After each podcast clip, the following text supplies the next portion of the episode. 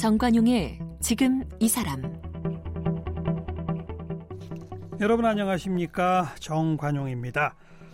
옛날에 그 펌프로 물을 기를 때 한 바가지 정도 마중물을 부어야 되죠. 그러면 이제 물이 콸콸콸 지하에 있는 물이 쏟아집니다.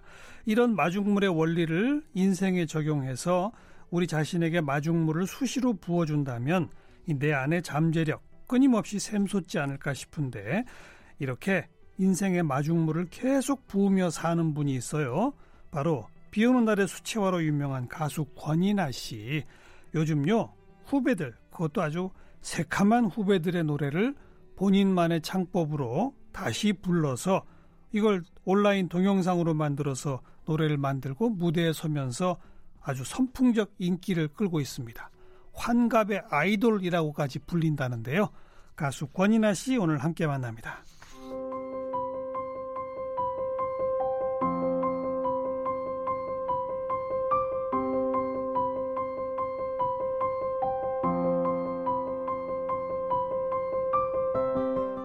권인하 씨는 1959년 충청북도 청주에서 태어났습니다. 대학 시절 언더그라운드 라이브 클럽에서 밴드 활동을 했습니다. 1984년 이광조의 사랑을 잃어버린 나를 작사 작곡하면서 가요계에 본격 진출했습니다. 1986년 록밴드 우리의 보컬리스트였고 1988년에 첫 솔로 앨범 슬픈 추억을 발표했습니다. 1989년 영화 비 오는 날 수채화의 테마곡을 불렀습니다. 2011년에는 이치현, 강인원, 민혜경과 함께 프로젝트 보컬 음악 그룹 컬러스를 결성했습니다. 가수뿐 아니라 배우로도 활약했는데요. 1992년 MBC 드라마 창밖에는 태양이 빛났다에서 이미연 씨와 커플 연기를 선보였고 2012년 KBS 드라마 사랑비에도 출연했습니다. 대표곡으로는 비 오는 날의 수채화, 계절이 음악처럼 흐를 때, 사랑이 사랑을, 사랑 그리고 우린 등이 있습니다. 온라인 동영상 플랫폼에 자신의 이름을 딴 채널 권이나를 운영하고 있습니다. 가수 권이나 씨 나오셨습니다. 어서 오십시오. 네, 안녕하세요. 반갑습니다. 음, 59년생이시니까 딱 환갑 맞네요. 네. 환갑의 아이돌로 불려지신다는 거? 아유, 글쎄요. 지금 뭐, 민망할 때도 있고요.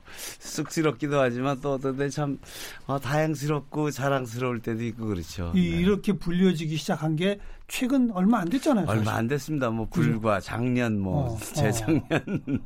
어. 어, 어쩌다가 이렇게 되신 거예요? 그 유튜브를 어. 시작하면서 그렇게 된 것 같아요. 그죠. 네. 어. 그것도 옛날 본인이 노래 불렀던 그냥 자료 화면 이런 게 아니라 요즘 제가 아까 소개한 대로 아주 새카만 젊은 가수들의 노래를 네. 부르시기 시작했잖아요.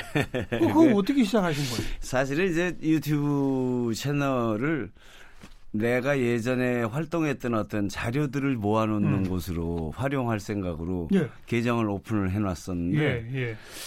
가다 보니까 욕심이 생기더라고요. 음. 그래서 제가 또 리메이크 하는 걸 좋아했었어요. 어. 즐겨 부르고. 원래 옛날부터. 네, 네, 네. 어. 그래서 물론 한번 해봐야 되겠다 생각은 했는데 음. 그 M 본부의 그저 음. 복면가왕이라는 네, 네, 프로그램에 제가 한번 예. 1회 때 나갔어요. 첫 회. 아 그러셨어요. 네. 어. 거기서 뭘 부를까 고민하다가 젊은 친구들 노래를 부르는 게 좋겠다 음. 생각을 하고. 음흠.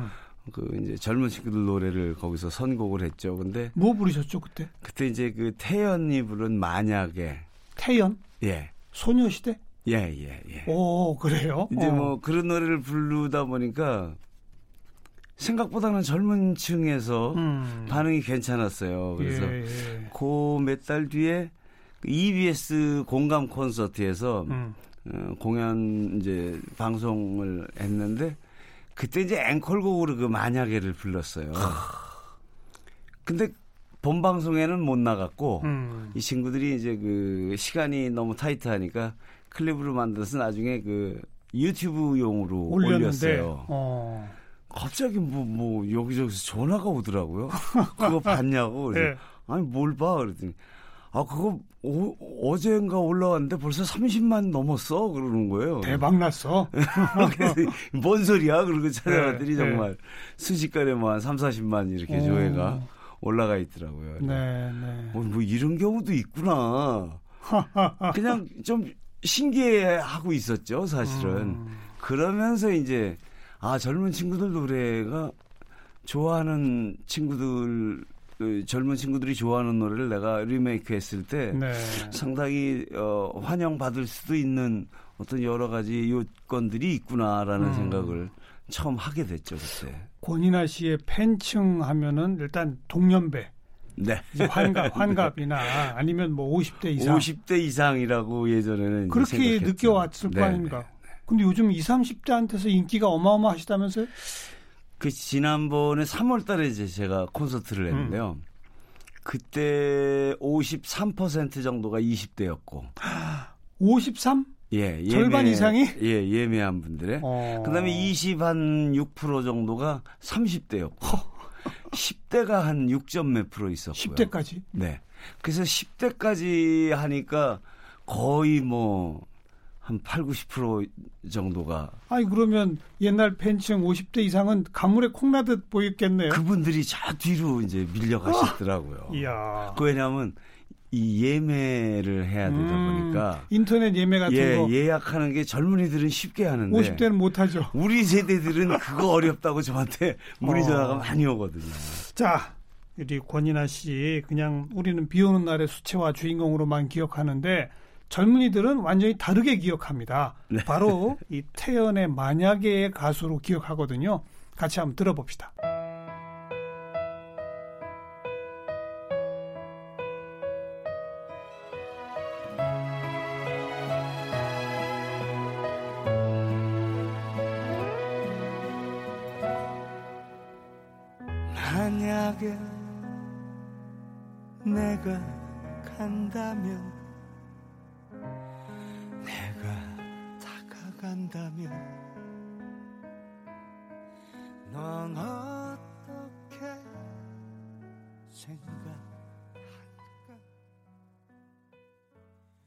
가수 권인아 씨가 부른 태연의 만약에를 들어봤는데요. 네. 요즘 네.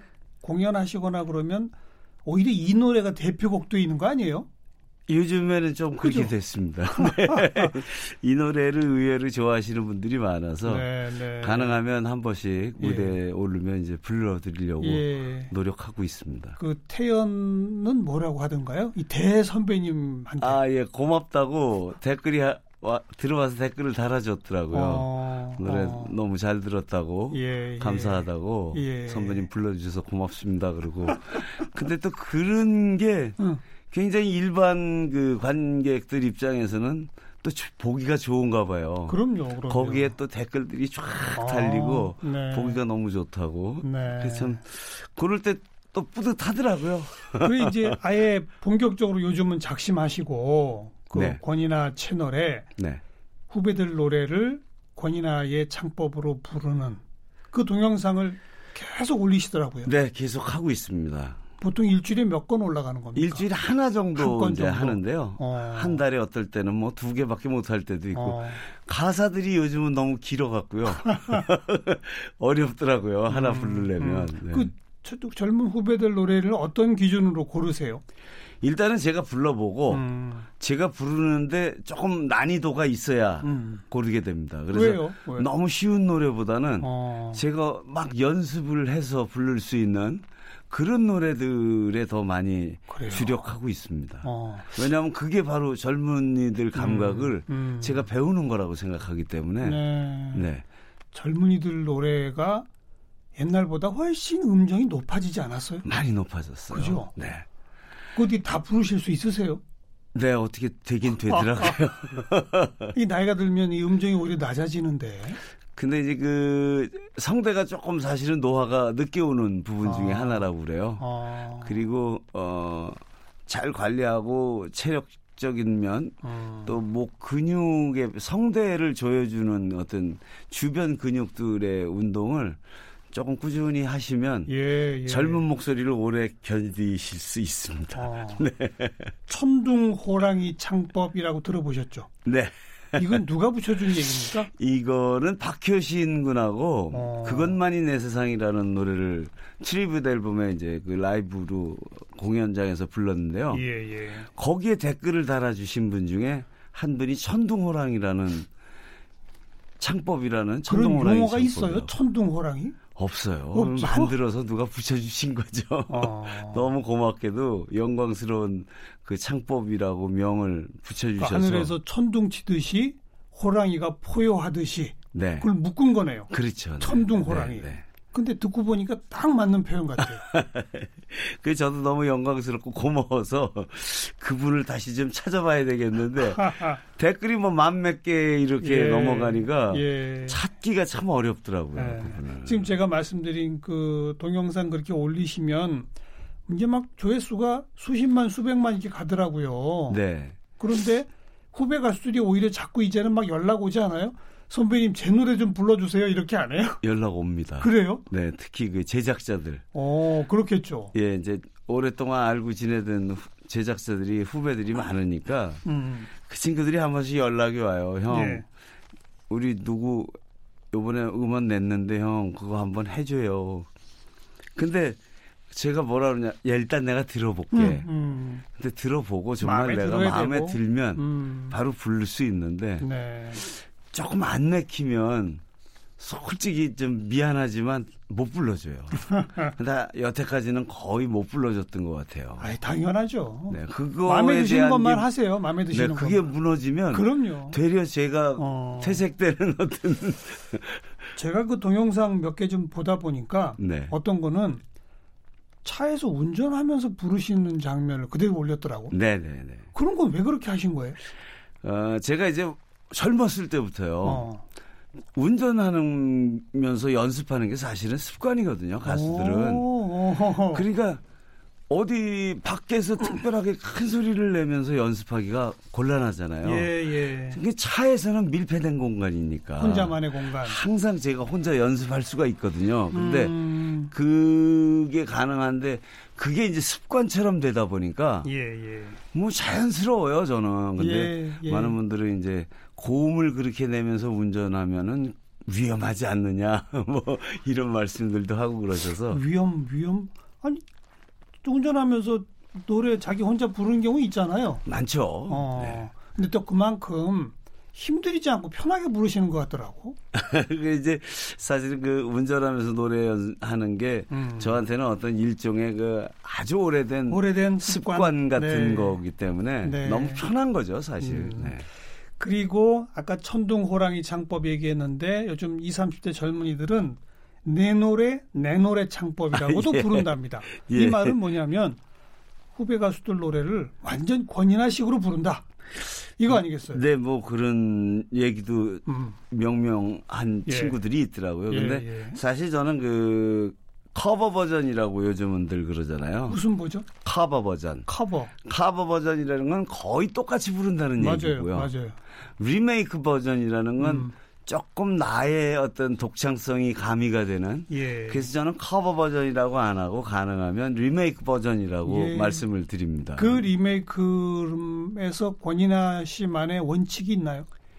네, 어쨌든 제 스타일대로 불러야 되고요. 그래야죠. 음. 네, 원곡의 느낌보다는 제가 표현하고자 하는 어떤 그 느낌이 더 중요하다고 생각하기 때문에 예, 예. 항상 가능하면 내 스타일로 모든 노래를 표현하는 걸 어, 가장 중요한 원칙으로 음. 생각하죠. 이게 이제 자꾸 이어지다 보니까 후배 가수들하고 연락하고 만나고 이런 일도 훨씬 잦아지셨겠어요? 네, 네. 그래서 그 유튜브 하고 하는 친구들한테는 가끔 예. 어, 좀 만나서 저녁도 제가 사고 그럽니다. 네. 그게 또 즐겁더라고요. 음. 그 젊은 후배들하고 유튜브 하는 친구들 서너 명씩 이렇게 예, 한 번씩 예, 모여서 예. 제가 소주 한 잔 사고 이러면 또 애들이 즐거워해요. 한 번도 얼굴도 안 봤던 후배들 노래도 부르고 그러신 거 아니에요? 거의 대부분이 그렇죠. 예 그렇죠. 그럼 그분들 입장에서는 정말 하늘 같은 대선배님 어떻게 할까요? 고맙다고 그 댓글을 붙여주는 친구들이 거의 대부분이에요. 그러고서는 무서워서 연락도 못 하죠 사실. 뭐 무섭다기보다는 나이 차이가 좀 있으니까 예, 예. 좀 어려워하죠 아무래도. 그 네. 함께 공연도 하고 이런 것도 괜찮을 것 같은데요. 그런 것도 지금 생각 중에 있어요. 왜냐하면 어. 유튜브를 하는 친구들 중에는 예, 예. 조금은 어, 화려했던 시절이 있는데 음. 지금은 조금 좀 뒤로 처져 있는 그런 친구들이 꽤 있어요. 예, 예. 그런 친구들과 함께 서로에게 도움이 되는 음. 그런 공연을 앞으로 좀 해보려고. 해야죠. 네, 그, 어. 그 후배들이랑 그런 얘기를 아, 이쪽 그룹 모이고 이쪽 계시죠? 그룹 모이고 예, 예. 만나서 얘기를 그렇죠. 조율을 하고 있습니다. 어, 이제 뭐 제2 전성기가 곧 오겠네요. 이미 예. 시작된 것 같고. 글쎄요. 그나저나 어려서부터 노래는 좋아하셨어요? 네, 어려서부터 음. 어, 형제들이 어. 아버지 어머니가 이제 형제들이 노래하는 거 듣는 걸 좋아하셨어요. 어. 그래서 아버지가 약주 잡수고 들어오시면 야 이놈들 노래해봐 그러면 이제 우리 또 둘째 형이 기타를 잘 쳤고 예, 예. 누나는 이제 피아니스트 오. 어. 피아노 전공을 했고 어. 그래서 그렇게 해서 집에서 자주 그냥 노래를 불렀죠. 가족 음악회네요. 네, 네. 아버지가 그걸 굉장히 좋아하셨어요. 피아노, 기타에 네. 권인아 씨의 노래. 뭐 저 그렇고 형들도 같이. 노래를 어. 잘하니까 어. 아주 좋아하셨죠. 네. 네. 그러다가 아예 본격적인 내가 직업 가수로 가야 되겠다 이건 어떤 계기가 있었습니까? 그건 군대 갔다 왔어요. 음. 군내에서 제대를 했는데 만기 제대를 하고 나왔는데 뭘 할까 생각을 했는데 복학을 일단 했죠. 음. 경희대학교 복학을 했다가 지금 음악을 안 하면 평생 못해 못할 것 같은 생각이 들더라고요. 음. 그래서 지금은 일단 음악을 해야겠다. 아. 그리고 이제 음악 쪽으로 선택을 했죠. 인, 네. 직업으로. 네. 아버지한테 이제 많이 꾸지람 들으면서 그때만 해도 부모님들은 다 말리던 때였으니까. 네, 네. 아주 음. 완고하셔갖고요. 예. 저한테 30대 초반까지도 야 이제 그만 할 만큼 했으면 본연의 길로 돌아가야지. 본연의 길이 뭐야? 뭐 이제 직장이라든지 어떤 그런. 그리고 작사 작곡도 직접 네, 가끔 하죠. 예. 그죠. 예. 어, 아주 그 초창기부터도 하셨잖아요. 네. 음. 그 원래는 이제 사랑을 잃어버린 나라는 곡하고 이광조 씨가 네. 부른 네. 그 노래 작사 작곡으로 사실은 먼저 시작을 했죠. 예, 예. 그룹을 하기 위해서 준비하는 과정에 있다가 음. 광조영이 곡을 찾고 있어서 광조영하고 연결이 되면서 그 곡을 먼저 드리게 됐고요. 네, 네. 그 다음에 이제 그룹으로 데뷔를 하게 됐죠. 록밴드 우리. 네. 예. 네. 그리고 솔로 앨범을 내신 거는 88년이에요. 네, 네. 그렇죠. 그 가수 데뷔도 벌써 그러면 30몇 년 되셨네요. 예, 한 30여 년 조금 넘은 거죠. 어. 그 작곡은 어디서 특별히 배우셨어요? 아니면 그냥 그것도 저절로 어떻게 되, 된 겁니까? 그냥 배운 적은 없고요. 음. 그냥 피아노 같은 거 누나한테 이제 코드로 피아노 치는 거를 예, 배워서 예. 조용히 이렇게 하면서 테이프 카세트 테이프에다 음. 녹음을 해놓고 나중에 악보로 옮겨 그리는 음. 그런 작업을 통해서 이제 곡을 만들었죠. 네. 네. 그러다가 배우도 하셨어요. 아 예. 이건 어떤 계기였습니까? 그거는 글쎄요 감독님이 제 웃음이 보기 좋았다고. 어. 음, 권이나 웃음이 참 매력적이어서 한번 연기를 시켜보고 싶었다고 어. 그렇게 말씀하시더라고요. 그 래요. 저한테. 근데 그냥 한 번이 아니에요. 어떻게 이제 한 번 했는데 아. 그 다음에 또 조금 막뭐 까메오 비슷하게 이렇게 음. 또 출연도 하게 되고 해보니까 어떻시던가요? 아우 훨씬 힘들어요. 몸에 노래보다. 안 맞아요? 노래보다 훨씬 힘들고요. 이건 여러 명이 하는 작업이잖아요. 그렇죠, 그렇죠. direction이 뭐 혼자서 노래 불러서 무대 저쪽 끝까지 뭐 왔다 갔다 해서 끝나는 게 아니고 음. 적어도 세 명, 네 명이 그 선들이 다 맞아야 되고 대사가 맞아야 되고 예, 예. 그러니까 그게 훨씬 어렵더라고요. 어. 아, 나는 역시 노래하는 게 제일 편한 거구나. 음. 또 한 번 깨달았죠. 이제 대학 축제 같은 데서 혹시 초대하지 않습니까?